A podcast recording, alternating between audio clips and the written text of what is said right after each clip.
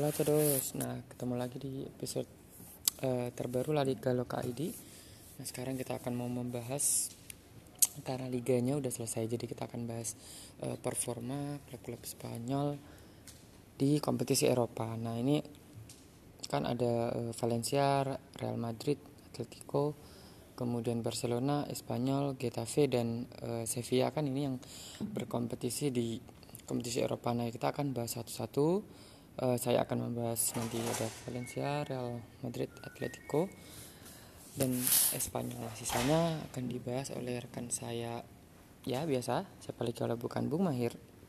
Nah, pertama kita akan membahas tim yang musim ini banyak membuat uh, berita yaitu Valencia. Ini Valencia ya sayangnya beritanya kebanyakan bukan berita ya positif ya karena kemarin mereka melepas kapten mereka itu Dani Parejo kemudian uh, Franci uh, Chocolang ya bener nggak sih uh, cara penyebutnya?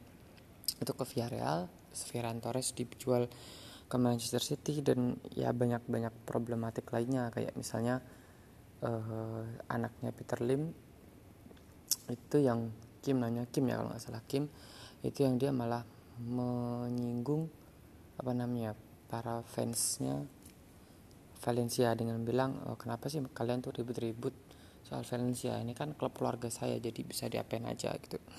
Nah, nah kalau soal Valencia sendiri musim ini di Eropa juga sebenarnya nggak buruk-buruk amat nah mereka bisa lolos dari fase grup. Nah tapi kemudian mereka kalah di fase 16 besar itu dari klub yang yang musim ini memang melahirkan banyak kejutan yaitu Atalanta. Nah tapi kalahnya itu nggak main-main gitu kan. 4-1 dan 4-3 gitu. Itu skornya sama sekali sama sekali marginnya tidak kecil gitu. Kekalahan yang yang sangat sangat hmm, membekas ya harus dicatatkan gitu. Valencia musim ini memang nggak tampil bagus gitu. Mereka tidak konsisten tidak seperti yang waktu dilatih oleh Marcelino Garcia Toral gitu. Karena yang kalau yang latih Selades Selades masih belum banyak pengalaman masih masih jauh lah kualitasnya dari dari Marcelino Garcia Toral itu nggak bisa kita bandingkan. Dan musim uh, selanjutnya juga katanya akan dilatih oleh Javi Gracia gitu. Bukan pelatih yang mentereng di kancah Eropa. Nah dan musim depan juga Valencia tidak akan main di kompetisi Eropa. Bahkan sekelas uh, Europa League juga mereka tidak masuk karena kalah saingan dengan Villarreal, dengan Granada bahkan kan dengan uh, Real Sociedad. Ya nggak tahu seperti apa musim depan ini Valencia sepertinya kalau prediksi kami Valencia belum akan uh, sembuh selama pemiliknya masih Peter Lim dan selama Peter Lim masih bertingkah seperti sekarang gitu tidak tidak e, berusaha menyenangkan pendukung Valencia gitu. Presidennya sendiri Anil Murti juga sangat kontroversial dengan komentar-komentarnya, dengan keputusan-keputusannya yang seperti dibilang di awal menjual apa itu melepas Dani Parejo dan Coklang terus kemudian yaitu Marcelo Garcia Torol yang membawa tiket Liga Champion dan Copa del Rey malah uh, di dilepas gitu kan. Nah, kemudian ada Real Madrid ini yang menciptakan rekor baru karena ini pertama kalinya Zinedine Zidane kalah di babak gugur gitu kan. Karena selama dilatih Zidane ini Real Madrid tidak pernah kalah di fase gugur ya. Makanya mereka bisa juara sampai tiga, tiga kali beruntun itu kan karena rekor yang dimiliki Zidane ini. Tapi kita udah bisa menebak bahwa bahwa rekor ini tidak mungkin akan bertahan selamanya. Tapi pecah rekor itu sekarang itu agak mengejutkan karena Real Madrid itu tampil sangat bagus di liga dalam standar di liga ya karena e, memang agak menurun musim ini La Liga kualitasnya karena Barcelona tidak tampil sebagaimana mestinya Atletico Madrid masih belum stabil Sevilla sedang naik cuman masih belum pada di level 3 tiga klub ini tadi. Nah Real Madrid yang menjadikan kaget adalah sebenarnya mereka dari sisi pertahanan itu bermain sangat-sangat bagus musim ini. Mereka mencatat rekor paling sedikit yang biasanya itu dimiliki oleh Atletico Madrid ini diambil oleh Real Madrid gitu kan. Tapi mereka kalah eh, satu uh, dua dua skor yang sama satu dua gitu. Baik ke kandang maupun tandang oleh Manchester City. Nah Manchester City ini kan bisa dibilang klub yang nggak punya tanda kutip DNA Champions League gitu kan. Ya walaupun kita bisa berdebat DNA Champions League ini seperti apa sangat bisa diperdebatkan apakah DNA itu secara genetik memang ada menurun kepada pelatih pemain yang di klub kan pasti ganti-ganti gitu. Real Madrid ya memang kalau kemarin nonton itu golnya semua berasal dari blunder Varane. nih cuman bagaimana Varane melakukan blunder itu juga andil dari um, dari pemain City. Bagaimana mereka menekan para pemain Real Madrid gitu kan. Kalau nggak ditekan mustahil pemain bisa melakukan kesalahan sampai dua kali pertandingan yang sama. Apalagi ini sekelas Rafael Varane gitu yang juara dunia gitu yang selama bermusim-musim ada di klub sekelas Real Madrid dan posisinya ajek gitu dia nggak dipinjamkan atau apa gitu Nah, kemudian ada Atletico Madrid yang kalah eh, satu dua di babak ini agak lebih mending dari Real Madrid. Mereka kali di babak delapan besar oleh RB Leipzig. Ya ini yang membuat para fans Atletik kecewa ya termasuk saya. Karena dari tahun 2010 itu Real Atletico Madrid itu punya catatan mereka tuh selalu masuk final kompetisi Eropa 2010-2012 mereka juara Europa League. Kemudian 2014 ke runner up Liga Champion 2016 runner up Liga Champion 2018 juara Liga Eropa. Terus kemudian tapi di 2020 ini yang kalau secara pola mereka harusnya bisa masuk di final ya terlepas nanti kalah atau menang nah tapi sama sekali gagal bahkan sampai final saja uh, gagal lolos. Ini memang karena kemarin permainan uh, eh, RB Leipzig itu apa yang tidak disukai oleh atlet tiga itu mereka menekan menekan menekan dulu pas tahun 2016 itu juga. Sebenarnya Atletico kewalahan dengan permainan menekannya Bayer Leverkusen. Cuman waktu itu ada keajaiban oplak yang tiga kali itu kan uh, parada itu paradon gitu itu yang sangat sangat di luar nalar itu diselamatkan Oblak. Tapi kali ini Oblak kalah oleh deflectnya uh, Safik. Tapi highlight dari Atletico di Liga Champions musim ini adalah sebelum pandemi mereka mengalahkan Liverpool itu dengan skor 1-0 di kandang dan 3-2 lewat perpanjangan waktu gitu di di Anfield. Itu yang selalu diulang-ulang. Dan ada banyak videonya dari yang biasa sampai yang sinematik itu. Itu enak sekali ditonton untuk mengobati luka kalah dari Leipzig yang sebetulnya harusnya bisa nggak kalah ya. Karena kemarin golnya juga deflected itu ya antara sial atau memang wajar kalah. Tapi ya kalau kata saya kalahnya sial juga. Tapi secara permainan memang kalah dari Leipzig yang tampil jauh lebih superior dengan pemain yang sebetulnya e, nilai pasarnya lebih rendah gitu saya nggak mau ngomong kualitasnya lebih rendah atau lebih, yang pasti mereka lebih tidak dikenal dan nilai pasarnya di bawah tapi permainan mereka secara tim sangat bagus terutama daya Upamecano itu yang yang, sangat uh, hebat di belakang gitu. Nah kalau di Liga Eropa ini ada ada Espanyol yang kalah 4-0 tapi kemudian menang 3-2 di kandang gitu di babak 30 besar oleh uh, Wolverhampton Wanderers. Espanyol hmm, nggak mm, ada sesuatu yang menarik dan apa ya sesuatu yang menakjubkan dari permainan Espanyol di Liga Eropa sekalipun. Di fase grup mereka tampil lumayan nggak bagus-bagus banget lumayan sampai mereka bisa lolos ke babak 32 besar. Tapi setelah itu kelihatan sekali mereka masih kalah kelas dibandingkan Wolves kalau ini Espanyol 2006 eh, tentu beda cerita tapi ini Espanyol 2020 yang banyak sekali masalah musim ini mereka dilatih oleh empat pelatih bayangkan dalam satu musim itu betapa tidak stabilnya tim ini sampai akhirnya untuk pertama kali dalam pertama kali dalam 26 tahun ya kalau nggak salah pertama kali dalam 26 tahun atau 25 tahun. Eh, Spanyol degradasi uh, mereka akan main di Segunda. Ini sesuatu yang uh, banyak orang tidak memperkirakan gitu kan kalau dari dulu ngikutin Spanyol itu pasti kalau dari ngikutin La Liga sorry. Kalau dari dulu ngikutin La Liga itu pasti lihat nama Spanyol di di papan klasemen. Tapi musim ini musim ini nggak nggak ada gitu musim depan nggak ada. Jadi itu seperti sesuatu hilang tapi memang Espanyol ya itu tadi banyak sekali permasalahan karena ganti-ganti pelatih itu tidak tidak akan menolong.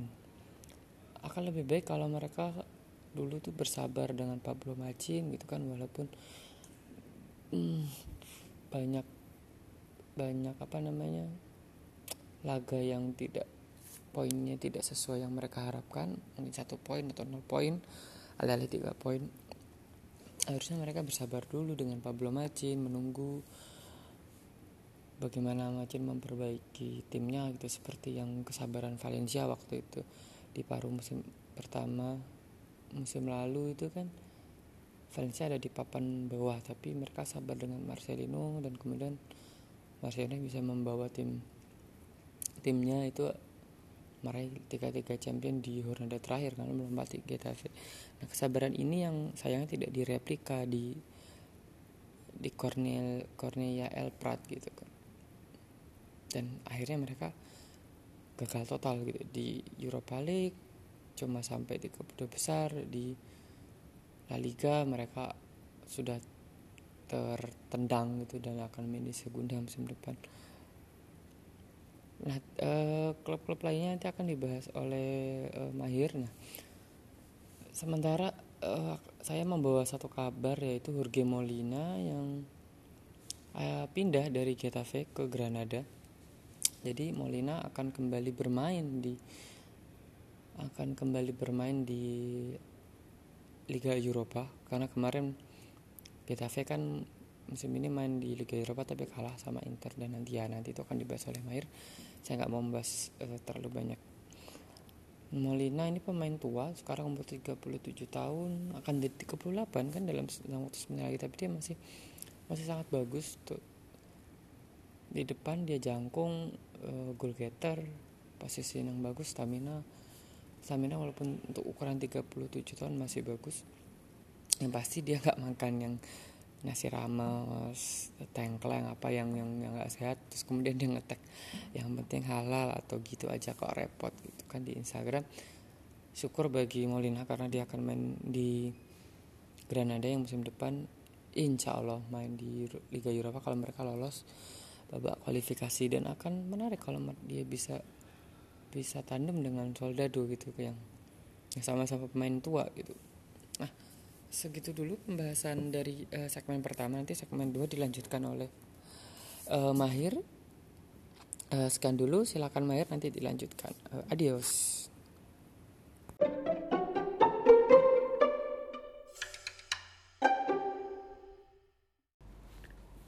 Buenas noches karena saya merekam ini di malam hari waktu Indonesia ya. Jadi saya belum bisa kembali ke Spanyol karena pandemi corona. Tapi meskipun demikian, um, menurut saya sih kita perlu bersyukur ya karena di tengah pandemi corona kita ternyata masih bisa menyaksikan suguhan-suguhan menarik dari liga-liga Eropa yang sudah selesai semua. Dan kita juga melihat dua kompetisi akbar Eropa yaitu Liga Champions dan Liga Eropa ternyata udah selesai juga jadi good job ya para bapak-bapak uh, petinggi sepak bola di Eropa dan juga di UEFA maksudnya yang telah berhasil melaksanakan kompetisi sepak bola di Eropa. Kita aja nih di Indonesia belum tahu ya kapan liganya berjalan. Tapi nggak usah dipaksakan dulu lah daripada apa namanya daripada belum jelas ya protokol kesehatan juga belum jelas belum ada yang bisa memastikan juga kalau fans pasti itu pas pasti para fans sepak bola di Indonesia tidak akan membiarkan tim kesayangan mereka berlaga sendirian. Tapi ya justru ini buruk ya buat buat apa namanya buat uh, penanganan corona di Indonesia kalau misalnya orang masih berkumpul di stadion. Serba salah ya. Nah baiklah. Menyambung pembahasan dari teman saya Minke tentang rapor para wakil Spanyol di kompetisi Eropa bisa dibilang tahun 2020 atau musim 2019-2020 ini bukan tahun terburuk oleh uh, para wakil Spanyol di Eropa. Tahun lalu 2019 itu lebih buruk sih kalau menurut saya ya. Karena tidak satupun wakil Spanyol masuk ke final baik Liga Eropa maupun Liga Champions. Dan kalau ada yang masih ingat musim lalu itu semua final dikuasai oleh para wakil Inggris ya. Dan para fans Liga Inggris pun jumawa ya pada saat itu ya. Mereka semakin bisa membanggakan bahwa mereka adalah liga terbaik di dunia. Tapi tahun ini hey, tidak seperti itu lagi Ferguson ya. Jadi para wakil Liga Inggris semuanya takluk dan paling bagus cuma sampai semifinal uh, Europa League ya yaitu Manchester United dan itu pun dikalahkan oleh Sevilla yang akhirnya keluar menjadi juara Liga Eropa. Nah baiklah kita mulai ke uh, performa di Liga Eropa dulu deh kayaknya ya. Jadi wakil um, Spanyol di Liga Eropa bisa dibilang sukses, sukses besar malah ya. Tapi satu hal yang mengganjal bagi saya karena yang sukses lagi-lagi adalah Sevilla. Sevilla ini bisa dibilang Real Madrid di kompetisi Liga Eropa ya. Karena mereka mulai mereka uh, mulai menguasai Liga Eropa itu pada tahun 2006, kemudian 2007 mereka menjuarai lagi. Waktu itu namanya masih Piala UEFA ya. Kemudian di dekade 2010-an mereka hat-trick juara tiga kali berturut-turut dari tahun 2014, 2015 hingga 2016. Kemudian setelah absen eh, empat uh, tahun karena mereka sibuk di Liga Champions dan kemudian sebenarnya musim lalu Sevilla berlaga di Liga Eropa juga ya tapi mereka ada bencana pada saat itu mereka kalah dari Sparta Praga dengan skor berapa ya? Saya udah lupa lah. Pokoknya mereka gugur di perempat final dan di tahun di musim kompetisi 2019-2020 ini mereka baru kembali menjuarai Europa League. Nah tapi sebelum Sevilla, sebelum kita membahas tentang Sevilla, sebelumnya sebenarnya ada nih wakil Spanyol yang sempat membuat harapan saya melambung tinggi ya yaitu Hetafe. Kalau kita lihat memang Hetafe sebelum pandemi itu dahsyat banget performa mereka ya.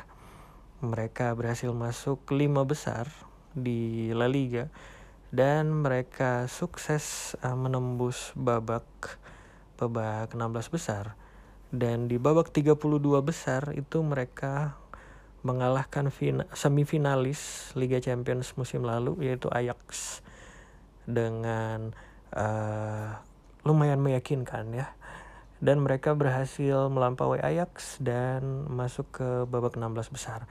Sayangnya kemudian pandemi corona datang dan momentum uh, performa Hetafe yang bagus banget itu seolah lenyap begitu saja.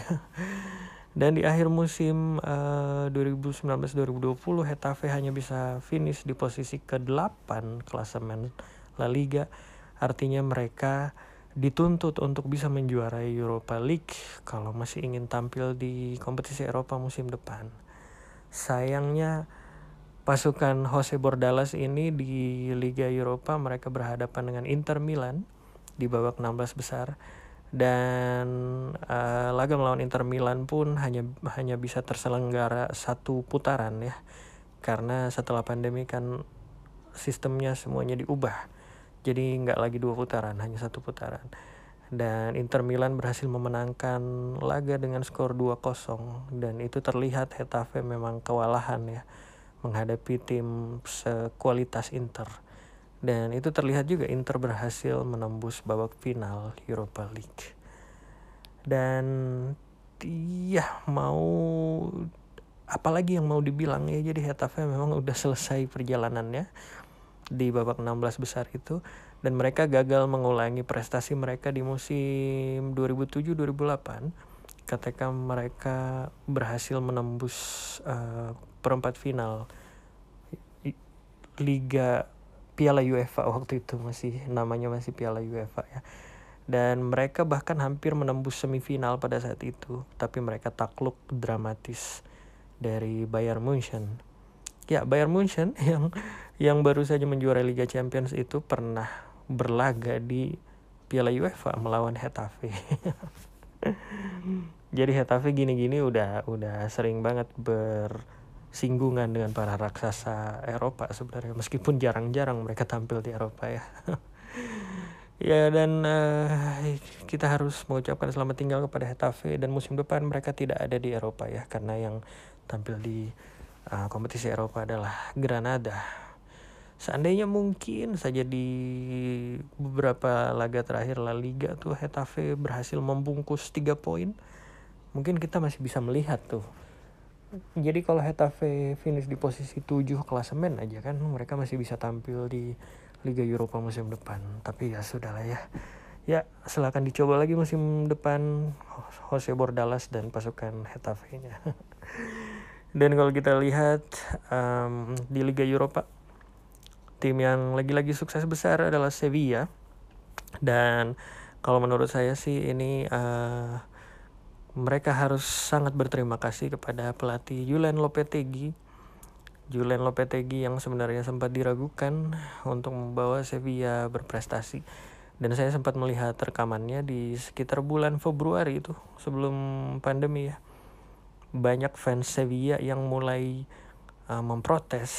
Jadi mereka pengen Lopetegui itu mengundurkan diri dari jabatannya. Dan kalau dilihat memang di bulan Februari 2020 Sevilla berada di masa-masa tidak stabil ya performa mereka ya.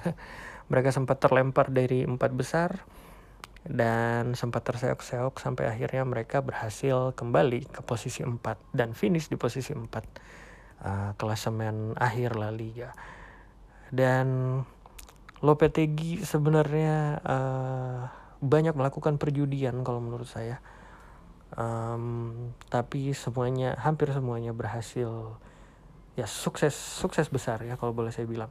Perjudian pertama adalah uh, memaksakan memakai kiper pinjaman dari Atletico Madrid yaitu Yasin Bono menjadi kiper andalan mereka di Liga Eropa. Padahal sebenarnya kalau di kompetisi La Liga Lopetegui lebih mempercayai kiper asal uh, Republik Ceko yaitu Thomas Vaclik yang sudah menjadi kiper utama mereka di tiga musim terakhir. Dan entah kenapa memang uh, Lopetegui lebih menyukai Bono di Liga Eropa. Tapi perjudian itu menurut saya sangat berhasil karena Bono uh, tampil gemilang ya, terutama di babak um, di babak perempat final ketika menepis penalti dari dari Raul Jimenez pemain dari Wolverhampton Wanderers yang terken, terkenal sangat jarang gagal mengeksekusi penalti. Tapi Bono berhasil menyelamatkan penalti itu. Dan uniknya Bono setelah itu terkena lagi penalti di babak semifinal dan final. Untungnya Sevilla berhasil memenangkan semua pertandingannya. Kalau kita ingat di babak semifinal melawan Manchester United, Bono tampil sangat gemilang meskipun meskipun harus kebobolan lewat penalti.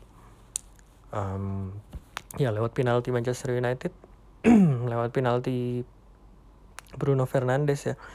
Tapi kemudian uh, dia melakukan banyak sekali penyelamatan melawan pemain-pemain berbahaya Manchester United dan akhirnya membawa Sevilla ke babak final.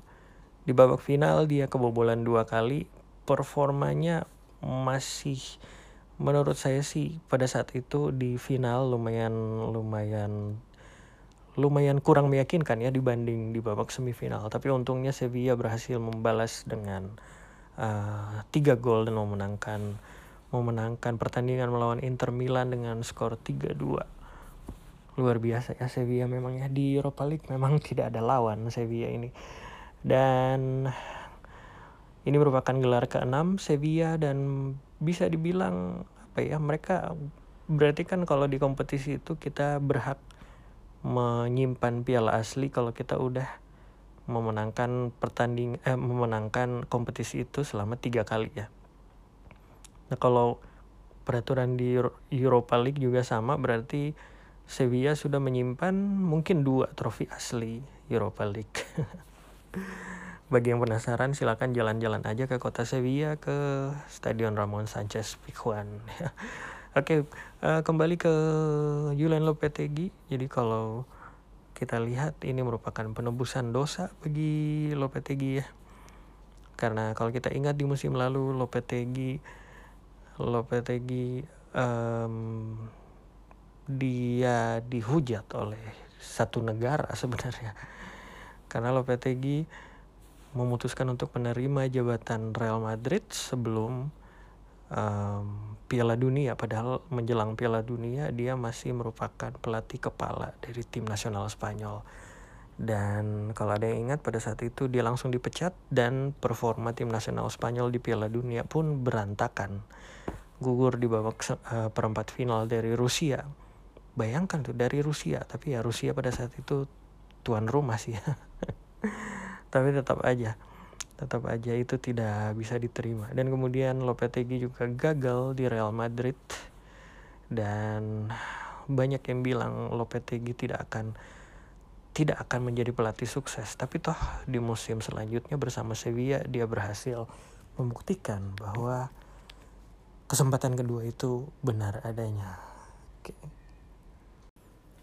ya sementara itu dari wakil di Liga Champions Ya pesan kami buat para penggemar Barcelona eh, tabah-tabah ya.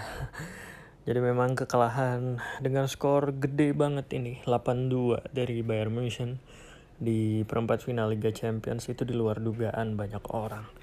Dan meskipun kita sudah sering membahas tentang krisis Barcelona di beberapa bulan terakhir, tapi tentunya uh, tidak banyak yang bisa melihat bahwa Barcelona bisa kalah dengan skor yang fantastis ini. Berarti udah tiga musim berturut-turut Barcelona kalah telak dan tersingkir di Liga Champions dengan cara yang terbilang memalukan ya. Jadi di tahun 2018 kalah dengan skor 0-3 dari AS Roma meskipun sudah sempat menang 4-1. Kemudian di tahun 2019 lalu sudah menang 3-0 atas Liverpool tapi kemudian kalah 0-4 dan sekarang dengan sistem satu leg kalah dengan skor 2-8 dari Bayern Munchen. Iya, um, kalau kita perhatikan juga di beberapa hari belakangan ini semakin memanas. Lionel Messi semakin ingin meninggalkan Barcelona dan um, meskipun Barcelona sudah mendapatkan sosok pelatih baru di dalam diri Ronald Koeman. Jadi yang uh, belum tahu Ronald Koeman merupakan pahlawan pertama Barcelona ketika mereka memenangkan um, gelar Liga Champions pertama mereka pada tahun 92. Jadi banyak nih yang berharap tuah dari Ronald Koeman pada saat dia kembali sebagai pelatih sudah bisa membangkitkan Barcelona. Tapi kalau dilihat sih Ronald Koeman juga tampaknya sudah bosan melihat Barcelona ini Messi centris ya. Jadi kalau kita baca-baca di berita Ronald Koeman termasuk ya bisa dibilang termasuk orang yang ingin uh, mengurangi peran Messi sebenarnya. Menyingkirkan secara total sih mungkin enggak ya, tapi uh, Ronald Koeman mungkin bosan juga melihat Messi yang serba mengatur-ngatur di tim utama Barcelona ini. Dan kalau kita lihat juga selain Messi, ya Messi sebenarnya ingin dipertahankan ya, tapi Messi-nya yang katanya bosan bermain di Barcelona dan ingin pindah. Tapi Ronald Koeman sudah me menyebutkan beberapa nama di tim utama Barcelona yang katanya tidak akan dia pertahankan. Ada nama Luis Suarez ya. Padahal kalau saya bilang Luis Suarez di usia yang ke-33 tahun masih tajam banget sebenarnya, masih sangat berguna. Tapi mungkin Ronald Koeman memikirkan dari sisi pengeluaran ya karena Luis Suarez ini tentu saja tinggi banget pengeluaran gajinya. Dan selain itu ada nama Ivan Rakitic yang um, juga usianya sudah mencapai 32 atau 33 tahun dan sudah tidak produktif mungkin kalau dipertahankan dalam dua musim ke depan. Ivan Rakitic dikabarkan diincar lagi oleh Sevilla untuk memperkuat lini tengah mereka di Liga Champions musim depan. Dan dengan semua revolusi di Barcelona ini, apakah mereka masih akan sanggup menjadi um, apa namanya penantang La Liga musim depan? Kalau saya sih masih optimis ya. Karena karena La Liga memang tidak lepas dari Real Madrid dan Barcelona. Itu uh, salah satu sisi sedih sekaligus bukan sedih ya tapi ini merupakan karakteristik dari La Liga karena memang tanpa nama Galacticos sebesar apa pun di Real Madrid dan Barcelona memang dari dulu mereka yang me mendominasi La Liga ini ini beda dengan Liga Inggris yang hampir tiap dekade hampir tiap generasi itu ada jagoan sendiri-sendiri ya. Kalau kita lihat Leeds United sempat menguasai Liga Inggris di tahun 70-an, 60-an. Kemudian sempat ada nama Blackburn Rovers dan kemudian akhirnya menjadilah era sepak bola modern sekarang yang di mana pemain-pemain didatangkan dengan harga mahal oleh Manchester City, Chelsea, dan bahkan Manchester United dan Liverpool ya nama-nama klasik di Liga Inggris. Di La Liga tidak seperti itu sayangnya.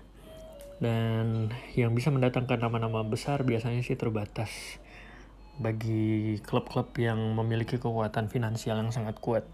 Seperti Barcelona, Real Madrid, Atletico Madrid sekarang. Dan mungkin sedikit dari Valencia, Real Betis, kemudian Sevilla, Villarreal ya. Tapi sekali lagi untuk Perebutan gelar juara La Liga mungkin hanya akan dikuasai oleh Barcelona dan Real Madrid. Mudah-mudahan La Liga ini tidak menjadi uh, liga satu tim seperti Serie A atau Bundesliga ya. Jadi mudah-mudahan sih saya sih berharap Barcelona musim depan masih bisa mengimbangi Real Madrid.